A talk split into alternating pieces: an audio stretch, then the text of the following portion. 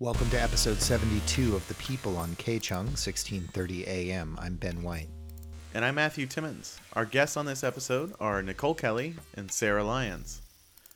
Nicole Kelly is a Los Angeles based writer. She hosts and produces a great podcast called Bitchface, which, which you should check out wherever you get your podcast because it's a really good one. She's also the programming director at the Women's Center for Creative Work here in Los Angeles imagine yourself in this in this context. Imagine yourself if you didn't have to deal with capitalism. Imagine yourself if like white supremacy weren't a thing.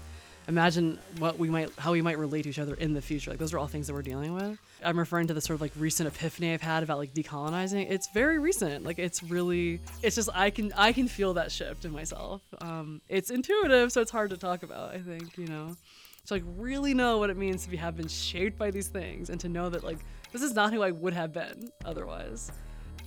Sara Lyons is a theater director and maker with an extensive background in feminist theory who works in experimental forms including new media, participatory work, and adaptation you know something that i'm interested in in my work is standing in the sort of boundary between conventional theater practices and participatory or something that feels just more like a talk or a party and like really kind of like standing on that line drawing some attention there putting a light on that as a super queer space you know? It's just liminal it's another it's another way of talking about liminal space which is always what we come back to.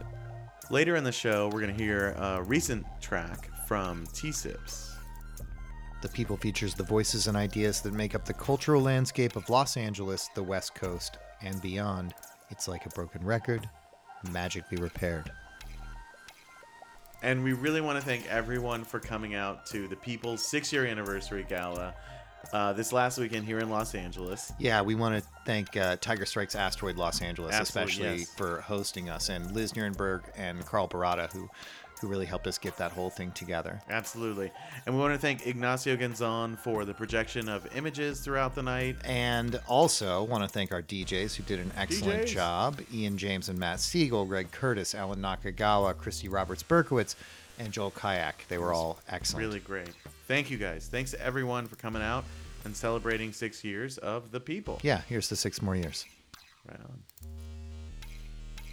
Nicole Kelly and Sara Lyons, welcome to the People. Yeah, welcome. Thanks for being on the show. Thank you. So, Nicole, you're the programming director at the Women's Center for Creative Work in Frogtown in LA. Right. You want to tell us what the Women's Center's been up to? Uh, yes. Um, the Women's Center has been up to a lot of things. Um, I just had my, I've been there for a year as of last August. And I think in the last year, even really in the last six months, we've started a, a bunch of new things. So, um, most recently, we started a press Coco Press, Co Conspirator Press. So we're publishing um, uh, women and non binary writers and artists now. We have our first book coming out sometime in the spring. We just started an after school program for fourth. Uh, uh, girls in the neighborhood from like fourth to seventh grade. There's like a theater pro- a theater program where they're gonna like work on their own production that they'll produce at the end. So like right now they're kind of like writing and developing characters and that kind of thing. Um, we received a grant at the end of last year for um, what we're calling the Actual People Stock Photo Project. So that's exactly what it sounds like. Yeah, exactly, exactly yeah. what it sounds like. Um, cat, you know, we're casting um, models of like all different skin tones, but especially uh, particularly dark skin models, gender nonconforming people, um, people of all body sizes, body uh, all ages, um, and like in you know some not and like the kind of moving away from the tip, very typical like what you i'm sure you imagine when you think of stock photos and kind of having more like vibrant backgrounds more colorful settings more fun um, mm-hmm. more realistic. Um, yeah those are i think those are like the three sort of newest newest things that are happening. Well let me back up and ask yeah. a question that yeah. i should have asked oh sure. first. Which is why don't you tell the listeners what like the women's center for creative work is? Yeah um, the Women's Center for Creative Work is a co-working space on the LA River in Frogtown. Um, we're a space for women and non-binary creatives with a really expansive definition of like who who is a creative, like what is creative work, like what is art, what is art making, what is an artist, who is an artist. Um, so Monday through Friday we're a co-working space, and then three or four times a week we have programs um, that I'm coordinating, which is like anything from like a talk on uh, monogamy or colonialism um, to like nonviolent communication workshops to like professional development for artists to I financial planning, like really all kinds of things that are for that audience. Um, we also have um, we're in the second year now of our artist in residence program. So we also have an artist in residence every quarter, and there's programming or they're themed quarters every every couple of months. Um, so the, the artists in residence have an, a small exhibition space, and they also are doing programming. And we have a bunch of other sort of programs and initiatives that are also just sort of happening at the whim of the people, the seven of us who work there. Um, we're all we're all part time. A lot of us have like creative practices outside of work, and there's just a lot of like sort of autonomy and freedom. It's a very like sort of collective space where we really make all the decisions collectively. It's very unlike working at any other nonprofit. Um, everything really is done collectively. Everything's super transparent. We try to be as non-hierarchical as possible. And so anytime anyone wants to do something, they're just kind of welcome to do it. And that's how a lot of the projects have gotten started. Um, the press was we have a design fellow this year who wanted to start a press and she started it. So we're doing that now. You know, someone was our social media person is a photographer outside of work and she said she was tired of like the sort of anno- she was, was really frustrated by the lack of stock photo imagery that reflected herself, the women of color who work there, queer folks who work there. And so she started taking her own stock photos and we applied for a grant and now we're working this whole big stock photo project. So like that's kind of how it functions. It's kind of like working in art collective. I feel like a little hmm. bit, and it feels def- I definitely feel like I, I've incorporated into like my own creative practice for sure. And Sara, you you, hmm. you met Nicole there at the mm-hmm. Women's Center, right? Mm-hmm. Yeah, yeah. Nicole and I met um, last summer, I think, when I was in development to present a theater piece that I created and direct called "I'm Very Into You" in LA, and that's a it is an adaptation of a published email correspondence between the late great feminist author Kathy Acker and McKenzie Wark, who's an Australian academic from 1995. And they met in Sydney when Kathy was on tour there in the 90s and had a very brief, intense four day love affair. And then Kathy flew all the way back to San Francisco. And it's their two weeks of email correspondence right after that happened, where they're like unpacking their gender identity and power and sex and their various queer and feminist and literary communities sort of on their relationship in this new email space. And also just having the experience of like trying to maintain a crush and a new relationship online for the first time, which in 95 was a new experience. Yeah. um, so I developed, I created that piece. Uh, I adapted that piece from the published text, which is really long. Um, and it, it, I invite a local ensemble of eight-ish queer, feminist, non-binary performers to read the correspondence and inters- intersperse it with true stories from their own lives that have to do with gender slippage and online love and all this stuff. So I was looking to connect with people in LA who might be interested in participating and was also, you know, looking generally for support in producing that. So so I reached out and we talked and discovered that we have a lot of shared interests. So, Yeah. yeah. I'm swooning at just even just just thinking about uh, the source text for that work. Yeah. I mean, I still, sw- I've been working, I have been working on this show in various forms and presenting it and representing it and talking about it for like almost three years now. And I still, I still swoon when I pick it up and read it. it's like, it's like my one true love is Yeah. how it feels. So, I understand that. yeah. Yeah. And you're going to tour it around, right?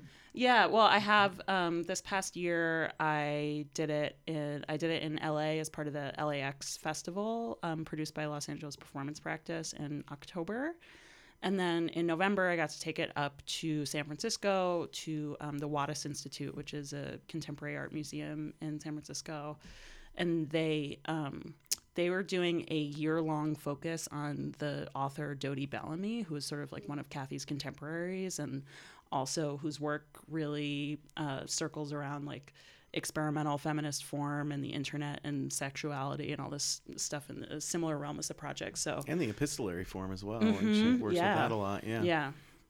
Um, yeah, so they presented I'm Very Into You sort of as part of this year long season on Dodie's work, sort of in conversation with her work, which was really exciting. Yeah, and it's a mix of trained actors and non performers, which is also you know something that I'm interested in in my work is um, is standing in the sort of boundary between conventional theater practices and um, and something participatory or something that feels just more like a talk or a party and like really kind of like standing on that line and and drawing drawing some attention there, putting a light on that as a as a super queer space. You know, it's just liminal. It's another it's another way of talking about liminal space, which is always what we come back to. So yeah. And you've worked as a theater director and on other projects. Mm-hmm. Yeah, this isn't your first rodeo, as they say, right? no, no. I kind of I come from a pretty straightforward theater background. I I I was an actor for a long time through my youth and early education, and then um, actually switched to directing after I took my first women's studies class in undergrad, and was like, I have to be in charge. Um, and and that's what I've been doing since then. Um, but yeah, I also direct new plays and work in and you know adaptations of classic plays that you know I've done like the ancient Greeks and that kind of stuff. Um, and then also sort of as I got older, um, started getting my interest in feminist theory and queer theory and activism led me down led me into this sort of like queer performance and activist performance art and social practice realm. And um, yeah and then i kind of went to grad school to figure out how to mush all those things together and that's what i've been doing. Yeah. Cool. yeah. Very impressive. oh I also saw. Did you you directed the, the show that um, Enzo was also in? Like, I, Mm-hmm. like, I also came to that. I don't know if I told you that. I also was there. oh Uh, no yeah. i didn't what know is- that you also saw that What is this show? I forgot what it was called. It's called Vendetta Chrome, and it's a play written by Sylvan Oswald, who is another amazing LA uh, queer theater artist. He's a trans playwright. Um, who I actually we were in New York at the same time, like years ago, and I saw like a lot of his early work then, and then and he moved out here to work at UCLA, so we got to work together this year. Um, yeah, so that's a play that is actually he wrote for the first time I think a decade ago. So it's sort of interesting coming back to it, not sort of you know a contemporary play, but not really a new play. Um, and uh, that is a play that takes place in a Victorian girls' school in Chicago and follows a group of teenage girls who are secretly uh, secretly host their own basketball tournaments and are being taught some really uh, really constricting restrictive movement that is supposed to control their performance and emotions as women in the world. Um, and they sort of use this power that they find playing basketball with each other to unleash unleash some pretty wild, crazy uh, violence in a very sort of like ancient Greek kind of feeling. So, yeah, it's a great play. And Providenza, you mentioned, was in I'm Very Into You and also in that, who's um, an incredible non-binary LA-based actor. Yeah. Everybody should hire them. Agreed. Yeah, it was very funny, and they were really great in it. Yeah, yeah. I also wanted to ask about the. There was a project you did at Automata, which is Uh-huh. a space like I, Oh, I we yeah. kind of know. Yeah. Janie, and- Janie and Yeah. Susan. yeah. What? Tell us about that project. Yeah, a little Yeah. bit at least. Yeah. So this is a new project that I I don't really know what it is yet, but it's this sort of new line of inquiry that I am following and hoping to develop a new piece around. Um, so it's it is a participatory performance. So it's really like me hosting a space where the audience comes in and moves through a series of actions that I lead them through. Um, and it's about consent and gray areas of consent and you know attempting to enter into that cultural conversation and ask questions about how language serves and also limits us in those spaces when we rely on it to to keep our keep keep ourselves safe from one another. Mm-hmm. Yeah Right. The last time we saw each other was at you were t- kind of like hosting an open forum, a critical forum, I guess they call it, at Pam about that about Yeah. that work. yeah Um, I, I came in sort of towards the end, so I'm I am curious. Like one thing we did talk about, we wanted to get into was like talking about like how that was for you. Mm-hmm. Yeah. I'm curious. Can I ask like questions? Yeah, Yeah, yeah. no, that's yeah. I mean, Okay. it, the whole thing is really intense. Entering into, yeah, let's talk about consent. Um, entering into that work is really vulnerable and really dangerous, and it's also, I mean, I don't know, I I made it like a thousand times harder for myself too, because I decided. I'm a theater artist and I'm used to working with a crew of like 20 or 30 or 50 or 60 other people who I'm collaborating with, even when it's, you know, the piece is my is is my baby and I'm the leader of it. Um, but this is a situation where I really wanted to work on my own as a solo artist and create this participatory experience where I'm, you know, hosting something for the audience, which um, for such personal, vulnerable, dangerous, kind of, you know, hot button subject matter is um, a lot to take on. And I was really dealing with it that night at the Critical Forum for sure. Um, yeah, you were dealing with like sort of everyone's sort of baggage and expectations around like what Yeah. even what even consent means. Yeah. and also who you were. I thought it was interesting who you were talking about was yeah. there were a lot of sort of assumptions made about like I, I don't know, just the word heteronormative was sort of introduced, Mm-hmm. was thrown around a lot, and I was surprised by that. Yeah. Um, yeah. I mean, I'm, you know, I'm used to people making assumptions in many directions about like my sexuality and gender identity because I don't really line up to what people, same. you know, think. Yeah. Yeah. Um, so, you know, I, uh, I identify as genderqueer. Some days I feel more solid in the cis woman presentation that that most people assume around me. And some days I feel like I'm in a much more fluid space and Mm, Same. Yeah. and that's something that you know shows up in my own sex life all the time um, as one might imagine. And um, also i mean i can say this differently if you guys want but i look like a dyke. And i really love dick Yeah. Yeah. um, do i need to say that differently No, no. okay great Say whatever you want. Okay. we are not a popular enough program That's about for anyone to care. yeah I also identify as a dyke, but also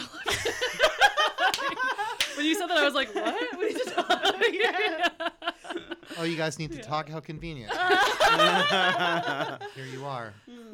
Oh, yeah so i think like that particular night i was um i did this residency around this piece at automata and i presented a work in progress and got a lot of very mixed feedback including some people who felt like it was not a safe experience for them all things which is you know something that is really challenging with any participatory work not to mention participatory work that's about sex and consent so I was like taking many steps back and processing that and um, trying to figure out how I want to change my practice moving forward in response to that. And so the critical forum, air quotes, that I presented to the group of people gathered was literally, you know, 90% of it was literally just a list of questions that I have for myself around this work. Um, because at that moment that was like what i that's what it was for me. I was like drowning in questions.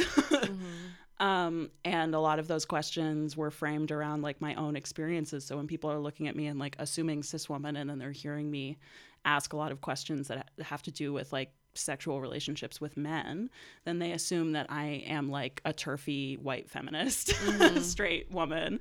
Um, and uh, yeah and i found with this work um, I found with this work frequently that people, um, more so than any other content that I have delved into in my own work before, people have a really hard time receiving perspectives or points of view that is not like exactly in line with their own personal experience. yeah, yeah. Um, and I think that's, you know, in part probably the nature of talking about sex and violence so close together um, because it's so dangerous.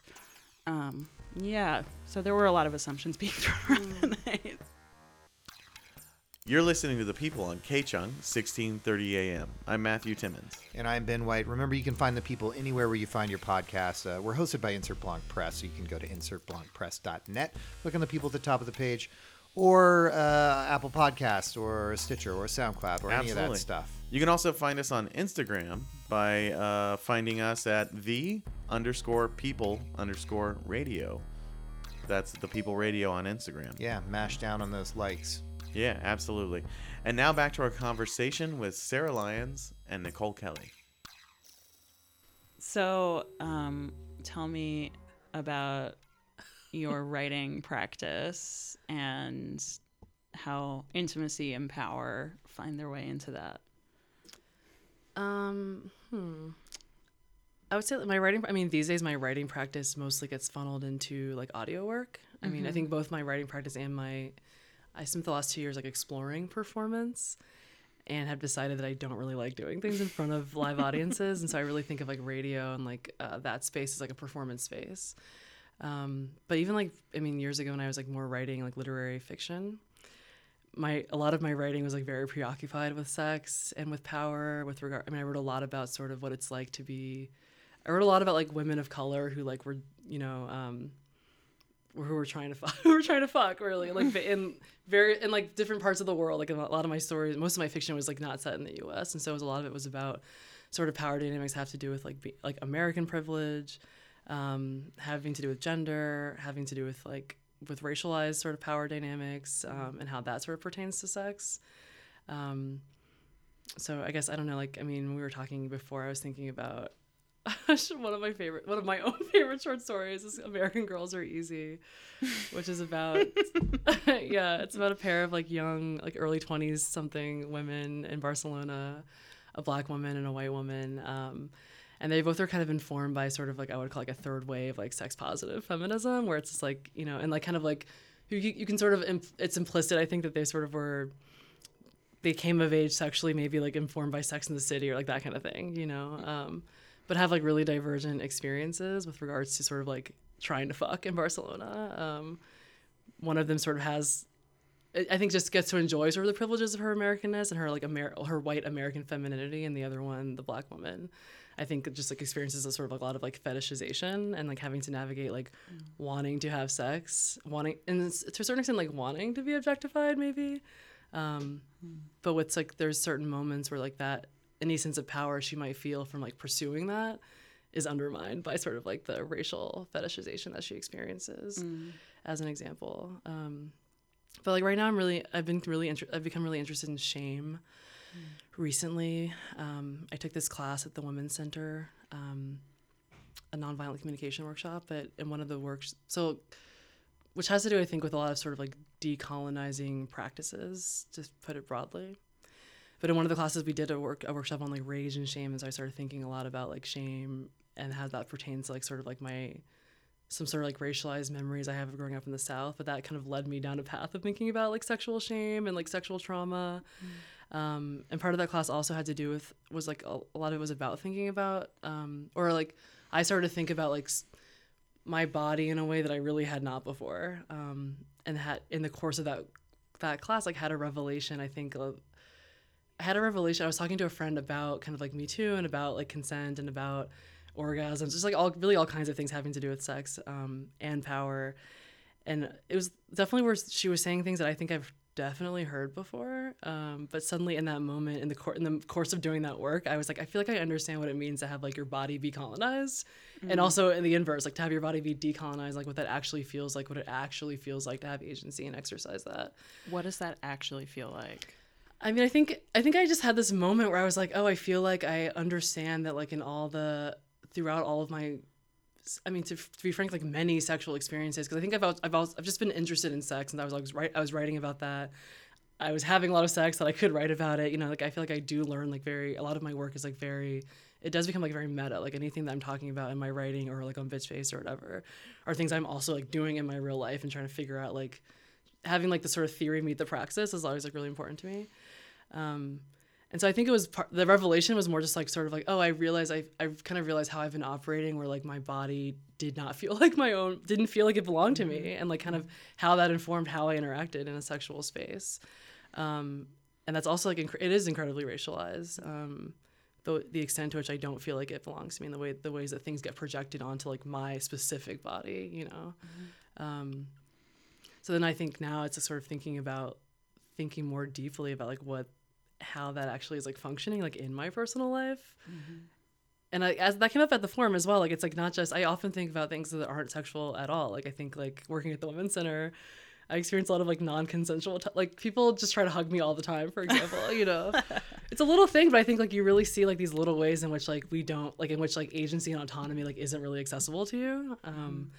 So I'm kind of just think, trying to think through those things with this sort of new project and like going like thinking a lot about kink and like going to like I've been to like Dungeon East a few times. You know, just mm-hmm. I think like the kink community has a lot has a lot to teach us about. You know, I'm sure you've thought about that, like um, about consent and about like I heard someone recently talking about how like what the kink community can teach the van- vanilla people is that like sex is like dangerous and complicated and like needs to be discussed and like should be talked about a mm-hmm. lot. You know, mm-hmm. and I was like, that's very again like very obvious, but I think for the it like really cl- it really clicked for the first time where I was like, yeah, that is true. I'm gonna like explore that path. You know. Yeah, I mean, I I also have that experience that you're describing in the kink community and sort of um, observing how that community. I've sort of like dipped my toe in there and Mm, then dipped it out and sort of been in it for you know my whole adult life. um, and I think I've also had that experience in um, in polyamorous and non-monogamous communities because it you know uh, around sex but also around relationship more broadly Yeah. that forces you to you know that's really my favorite thing about it actually and what drew me to it in the first place is because it is you know by and for people who are really committed to not taking any any relationship structure for granted and really taking agency and ownership over the opportunity to build a relationship with each person Right. Yeah. unique to that connection Yeah. um, yeah, yeah, and it, I mean it's very exciting to be in that space, and it's also very exhausting. Like there are moments where that feels like added labor that I get, you know, that I am have to do in order to um, find something that works for me. Yeah, I agree. I think it, I feel the same way. It is it is added labor. Yeah. Um, yeah. I, I became interested in like non-monogamy after following like a six a six year extremely heteronormative very cis het relationship that I can't I like feel like I was a different person when I was in that relationship. I like really didn't identify as queer at the time. Um, you know, I think following that, I was just like, I want to do everything really different. I like really just wanted to queer my whole life, really, and that was a big part of it. Um, but recently, when I was preparing, I recently a couple, I guess, the week of Val- the day before Valentine's Day, I hosted this talk at the Women's Center um, on the kind of relationship between. I was trying to connect like what I've learned via ethical non-monogamy, like via sort of queering my romantic life in that way. I feel like that's controversial to say. To, to, to, I think it's controversial to, to refer to being polyamorous or non-monogamous as queer. Like I think that's like a that's a whole other. I don't want to get into. I mean, I want to get it. I think do- that it, I think that it's queer. I think that it is so queer. I, I mean, that was like to for me personally, that was the the origin point of my queer identity was was entering into non-monogamy and being like, oh, like wait, I can like live in the body that I'm living in and have sex with someone who identifies as a cis man, and it is not straight sex. Like I don't feel identified. I don't feel like what I'm having is straight sex. And it took me a long time to to like put the pieces together and realize like, oh, actually that is like Yeah. being genderqueer. Um, but I mean, yeah. I feel was, this is like one of the reasons I also was really interested to talk to you. Is I feel like I was like we have we seem to have these sort of these things in common. I don't really know anyone else who I feel like has operates in this dynamic. I would say for me also like those two things are they're really I can't separate the two. I can't separate like the evolution of my my queerness, like my conception of my own gender. They just they were happening concurrently to like my interest in non-monogamy. So like they are clearly linked, you know. Um, but I don't know if like the relationship structure. It's I don't know if it's like the structure itself is inherently queer, but whatever. It's irrelevant. Um, I was gonna say I feel like it's with regards to like, sort of like not ethical ethical non-monogamy, like what it means about queerness. I think like the labor that you're describing, at least for me anyway, is kind of like constantly having to question. Uh, sort of status quo power dynamic. So it's like i'm con- you're constantly sort of investigating thinking about like heteronormativity and how that's functioning in you in yourself and your in your relationship. You're constantly i mean for me i'm also thinking about um because i also date a lot of people who i i'm also i've been in a lot of interracial relationships. So like that, that's also like a thing i'm constantly thinking about. So i agree so i guess i also was going to say i guess um when i was preparing for that talk at the women's center like i really i went like down like just like a weird I went to like a lot. I went to several different dark places where I think like at one point I was just I at one point I was like I don't even know like what love is like why does any, I don't know why is anyone in a relationship? Why am I in a relationship? Like I just don't understand like what I'm even what I'm even asking about. And then I also at one point was just kind of like I just feel like what what is the point of this? Like fuck mm-hmm. all of this. I just feel like maybe maybe maybe I'll just get married and like mm-hmm. I don't know, just like moved to the Midwest. Like I just like don't know like why am I even thinking about these things? It just seems like so much work, and no one else gives a fuck. Like that's what I thought, but that's not true. A lot of people do. A lot of people. I think it turns out a lot of people like are really interested in kind of like fucking with their relationships and like how they're working. Um, Oh, you're you are you're speaking my soul. You're speaking my soul right now. And I- I mean, I feel like this is there is a physical and mental experience that is resonating with me in what you're describing of like how do you traverse this dialectic of like letting go into having sex mm. which requires living in your body and like that is the pleasure of it and this act of constantly questioning which like can be a pleasure at times and also can be a burden right, because Um, you need to yeah not be in that thought process. exactly Yeah. yeah, and i feel like that that question and that sort of like impossible loop is a lot of that that is what drew me to wanting to make a piece about consent because i feel like it's kind of the same thing of like how can i ever how can i ever let go enough if i don't feel safe and then Mm-hmm. is like if i'm using i'm using this like intellectual tool of language Mm-hmm. To try and find a safe place to do this thing that we want to do. Um uh how can it's like i can't be in two places at once. Yeah, I think that's like why I've gotten to this place where I feel like I I'm often like in the in my head, you know, like I think I'm really good at like intellectualizing how I feel and like articulating how I feel on that level. And that part of like that decolonizing work that I'm talking about is about like sort of thinking, letting go of that and thinking more about like the body. It's a sort of like it's like a lot of the questions are you're being asked are like, okay, you have that thought, you've articulated it, like where does it live in your body? And I realized I couldn't say a lot of the time. You know, mm-hmm. that was part of how I realized that the disconnect existed. Mm-hmm. And so now I'm really trying to explore that and just sort of like it is yeah, it's like every, every all the reasons that you just said. Um and I think also a lot of it's like more intuitive, you know, like at a certain point you have to sort of let go of like the logos and i know but sometimes i'm afraid of my intuition because sometimes my intuition can get really heteronormative and i feel like it's been directed by the world around me or you know and then i'm like fuck that's interesting.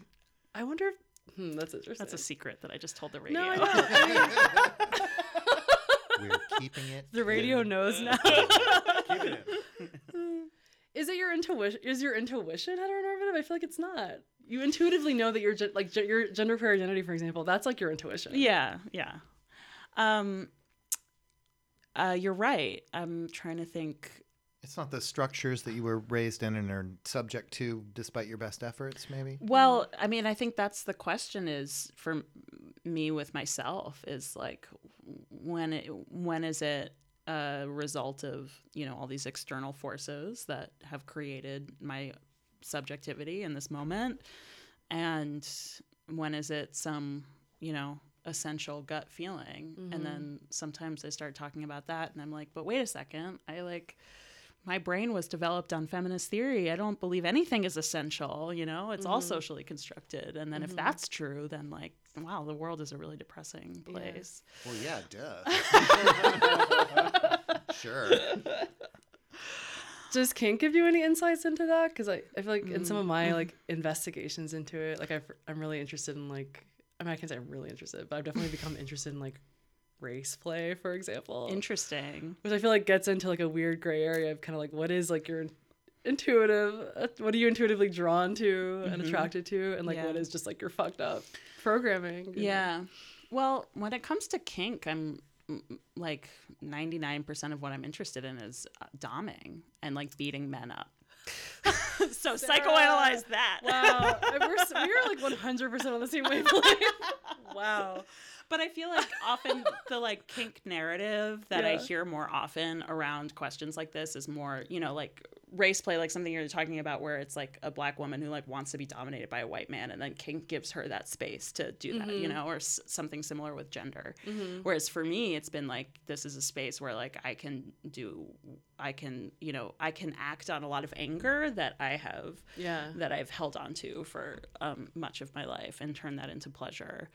Um, That's true for me as well, actually. yeah. Yeah. Yeah. Um, I'm more just like I'm fascinated by like this like I don't know. Yeah, the master slave play is fascinating to me, but I don't really understand it. Um, how have you engaged with master slave play? I ha- no, I haven't. Oh, you haven't? no, I'm just like just sort been- of. Yeah, I feel like for me, I'm I'm I'm like thinking about I'm for this like shame audio project. I'm there's like a performance I'm thinking about that's kind of like. I've, in my mind, I've been calling it like reparations doming. Nice, nice. Which has to do- I don't know exactly what it is yet, but it has, yeah, it has something to do with me working out my relationship to white men, which is complicated and fraught. Um, Yeah. yeah, yeah. and then informed by like financial doming, which is, is a thing now. But the structure of of of of kink communities like that that provides that critical space, right? To to do something that's not you're not totally sure about, but it it creates a critical dialogue about these things that you're not positive about, right? That's can. that's the great It thing can about do that. Yeah, exactly. exactly. It- yeah. Ideally, that's what it's for. Yeah, the, right? I mean the danger of uh, of any new kink space, and also I think like polyamorous or non-monogamous community is that um, it can and often does do exactly what you're describing, and then it also can just be a place where people who are already in power can wield that power with impunity. You're listening to the people on KCHUNG 1630 AM. I'm Ben White. And I'm Matthew Timmons. You can find us on KCHUNG every third Sunday at 3 p.m. You can also find us at insertblancpress.net by clicking on the people at the top of the page, and you can find us anywhere you find podcasts. And uh, most recently, you can find us on Instagram at the underscore people underscore radio, The People Radio. The people radio. So go there, follow us, like some stuff. And now back to our conversation with Nicole Kelly and Sara Lyons. Whenever you're ready Okay, this is my question for you: Is Yeah. sex is power? Mm-hmm. So, where does consent or even sex begin and end? If sex is power, and therefore, you know, colonialism is in the bed with you, and racism is in the bed with you, and sexism is in the bed with you, and then when you're not in bed or wherever you fuck. Which may or may not be in a bed. Um, when it how is how does sex stay with us in all of those other ways that you know those power structures are wielded and where's the delineation where's the moment when i get to step out of all of my subjectivities and just enjoy having a body that's that's the question that's Yeah. underneath all of that That's a great question. I also have that question constantly. I don't know. I mean, I guess I think like uh it's like part of me like doesn't want to talk about like my personal my personal life, my own sex life. But I do think that like in an ideal situation, like I think like for well for me for example, this feels relevant. Like my um my current like understanding of my own gender, I think like emerged from I was, I was gonna say like my sexual practice, but it does, it does feel like it does feel like a practice. It is, it is a practice because sorry, Don't, don't take the joy out of it. no, but it is joy but it is joyful. Into it is joy, to me like to think to analyze. I love to process my relationship yeah oh my god like a true dyke. Um, but exactly yeah, so like it, it's not. It doesn't. It doesn't like take that away from it for me. But I do think like if you're thinking about these questions, you're thinking about the extent to which you're bringing heteronormativity, white supremacy, capitalism, gender dynamics into the bedroom, which you definitely are. Yeah. It is a kind of practice that you have to sort of think about consciously. yeah it is Um, and so I think so. I was gonna say like I think like I've uh, learned to understand my gender through sex recently, and I, I kind of thought that was weird for a while, but recently I've read some things that have made me think that that's like valid. It's a valid way to like learn that. yeah So I know that there are moments when those when I'm in that space where it feels like it's not hierarchical and those things aren't coming into play, but it's a constant like shift back and forth. Like it's just it's constant. You know, like everyone's unlearning things every moment. Um, so many things are so automatic. And so that also brings up like kind of like when so many things are automatic, like when I do and don't feel agency. you know? yeah one thing i've been thinking about recently is those moments when i don't feel agency in a sexual scenario it's um there's a part of me that wants to say like oh you know i have to fight the way that i've been socialized and speak up for myself. But there's another part of me that wants to like handle that problem differently because i also think that like we become what we've been socialized. And like i also feel like a tenderness around the um the you know my own repression of my you know my of like my own voice right? And What do you- and like the journey of coming out of that right? Say more about the A tender, the tenderness, and you mean you have compassion for yourself as far as like those things that have been so. like- yeah i mean it's compassion for myself but it's also less it, it's also more immediate than that in that like that's who i am because i have been socialized that way. And i don't want to um, i don't want to develop this dual relationship where it's like there is a better me on the other side of dealing with these issues do you know what i mean I guess, but I think that because I mean, I don't.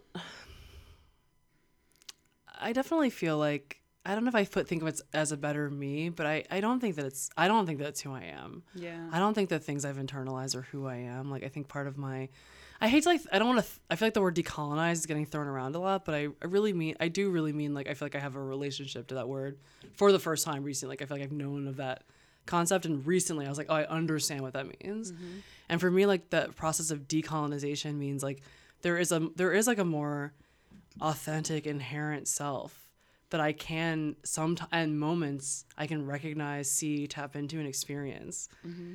And I don't, I wouldn't say it's a better self, just like a truer self um, that gets to like exists when all these other things are peeled away, and I see glimpses of it.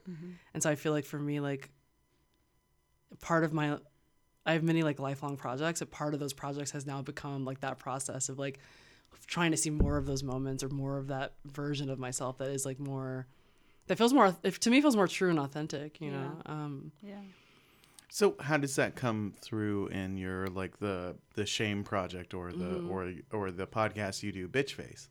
Like Yeah. is that something that you're working you're working with? for sure the shame project is really about that i think the shame project is really about i mean it comes up in bitchface also but i think and the shame project is part is like an audio project for that will be on bitchface but um it's like more it's more of my personal work and i think it has a lot to do with unlearning has a lot to do with you know like i said it's like i said it started with like a, kind of like thinking about like racialized shame like growing up in georgia and like kind of being the only black girl in like all of my classes and having like really really really fucked up. And like now i'm like now that i'm an adult i'm like very shocked at the things that my younger self was subjected to. Hmm. A lot of it's about that. A lot of it's about seeing like a lot of it's about recognizing like who i was kind of like whatever inherent self. That I do think there is some some version of an inherent self that then was like sent to school, you know, and then had to like deal with like racist teachers, had to deal with like a racist curriculum, you know, mm. had to do with like a, a, a sexist curriculum, had to do with like had to like just I'm thinking like a lot of the memories that come from the shame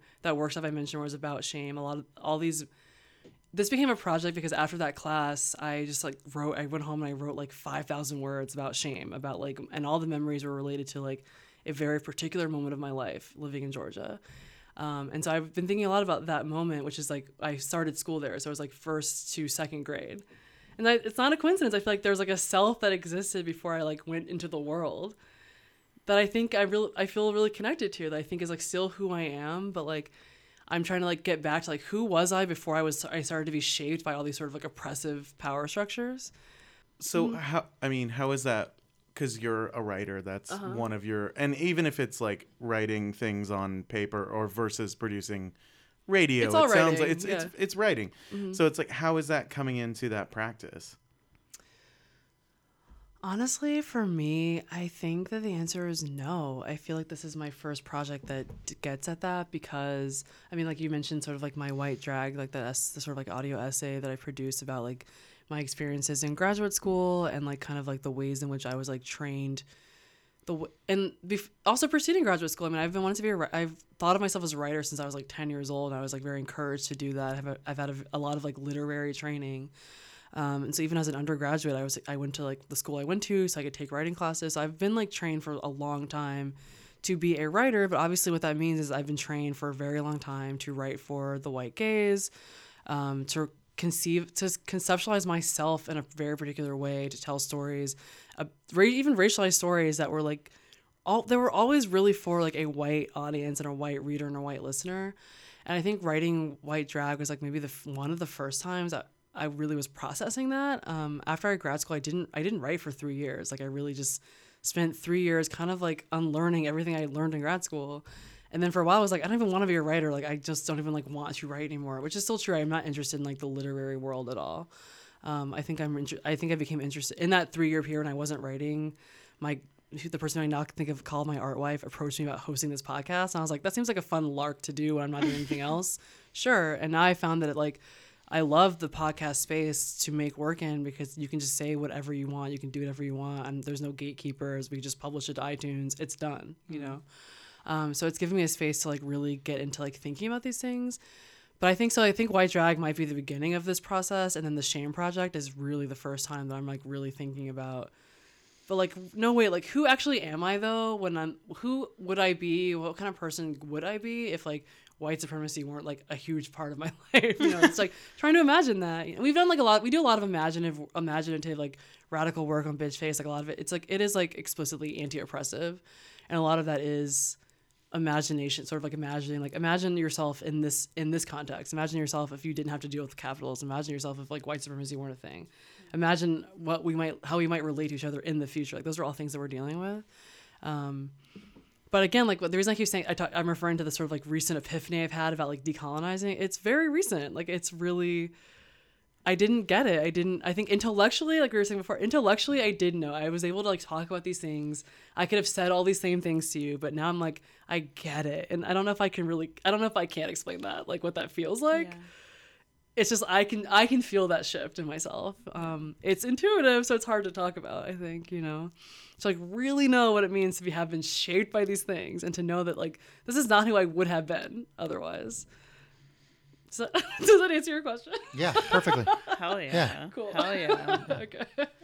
I think um, in terms of artistic practice, I just love hearing you talk about all of this because um, for me, when I think about creating theater and performance, so much of that, you know, my my like core my core mission statement as an artist in, always includes, you know, uh, activating the power of a theatrical space where I get to kind of like hijack people's attention spans, you know, and tell them where to look and what to listen to. Yeah. Hijack that space um, towards, you know, the opportunity to imagine and create a world where our, you know, power structures are turned upside down and we get, you know, and it, like this core base experience that I had like the first time I did some like solo feminist performance art where I was like, oh, holy shit, I get to decide what's important. Um, And also realizing how rare that experience is. So I love hearing you talk about this, you know, in another form because in theater it's very physical. It's like literally like we all come into a space, we look in, you know, a certain direction. Light tells us where to look, um, and we and we have we you know have these walls around us, and we can we can control meaning for just a moment inside Yeah. of that space. Yeah. So, how do you think about that creating that kind of space with your work as like a writer and in an audio space where it's like there are no literal walls?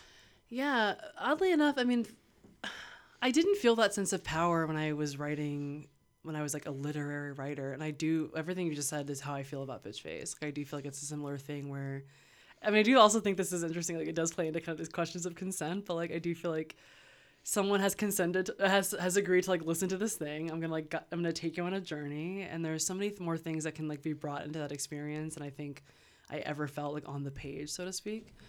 Um, but it feels the same way. I think I think of myself as like a propagandist almost, where I'm like I and I also like I am a writer at the at, at my core, and so I think a lot about narrative, and I think like what Bitchface primarily wants to do is like present like alternative narratives um, for consideration, really. You know, just like here's another way to sort of like live your life, or here's another way to think about this thing, or here's like some history you haven't an alternate.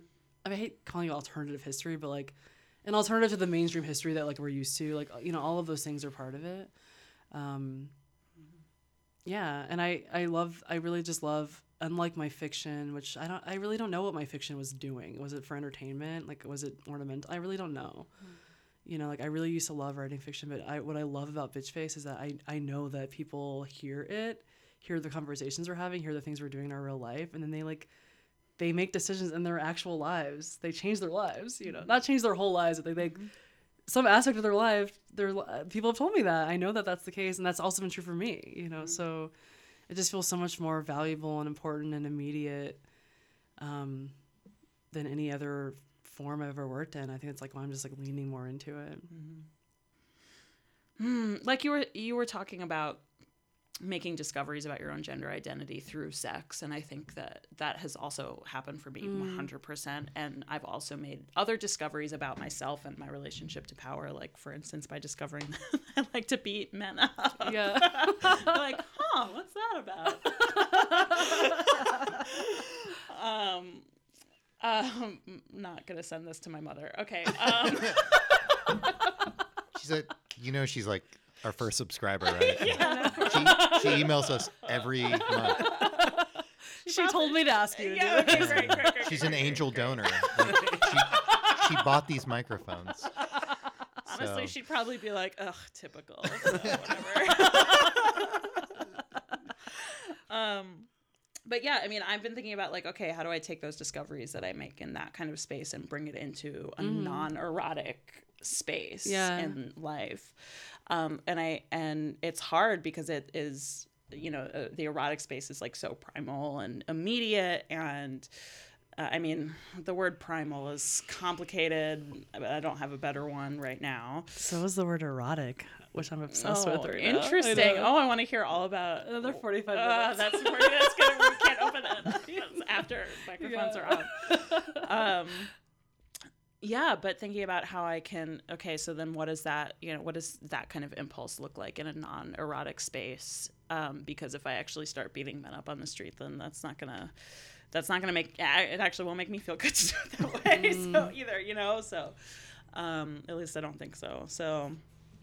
Um, so it. that yeah, so that's something that I've been thinking about is like how to translate that information and what that means, and also in terms of gender because I because you know a lot of my discoveries about my own gender identity or the queerness of my own gender identity um, have come through like sexual desire. So then it's like okay, so then h- what is how do I want to express that, or how important is it to me to express that in a non-erotic space, you know, in my day to day life. So it's all just questions. Yeah, I'm having the exact same process of like it started sex it started in the sexual realm and now I feel like it I'm glad glad I'm really glad like it has bled over into like yeah, other spaces. Uh yeah, I know. I know we've just saw it. Well, Nicole, Sara, thank you so much. I know there's. Thank you so we much could go on for another 45 So many minutes. Yeah, minutes. so Yeah. much. But thank you so much for joining us on the People. Thank you for having us. Thanks for so having fun. us. So fun. So great. You've been listening to The People on KCHUNG, 1630 AM. I'm Matthew Timmons. And I'm Ben White. Remember, you can find the people anywhere where you find podcasts, including at insertblancpress.net by clicking on the people at the top of the page, and on our new Instagram, the underscore people underscore radio. The People Radio. The People Radio. Our theme music, as always, is Ocfif by Lewis Keller. And we're going to go out with a new single from Teasips released on the compilation A Thousand Tones, Volume 2 from Elestial Sounds, a limited edition double cassette release of music made by non male identifying humans. And the name of the track is Even and or The.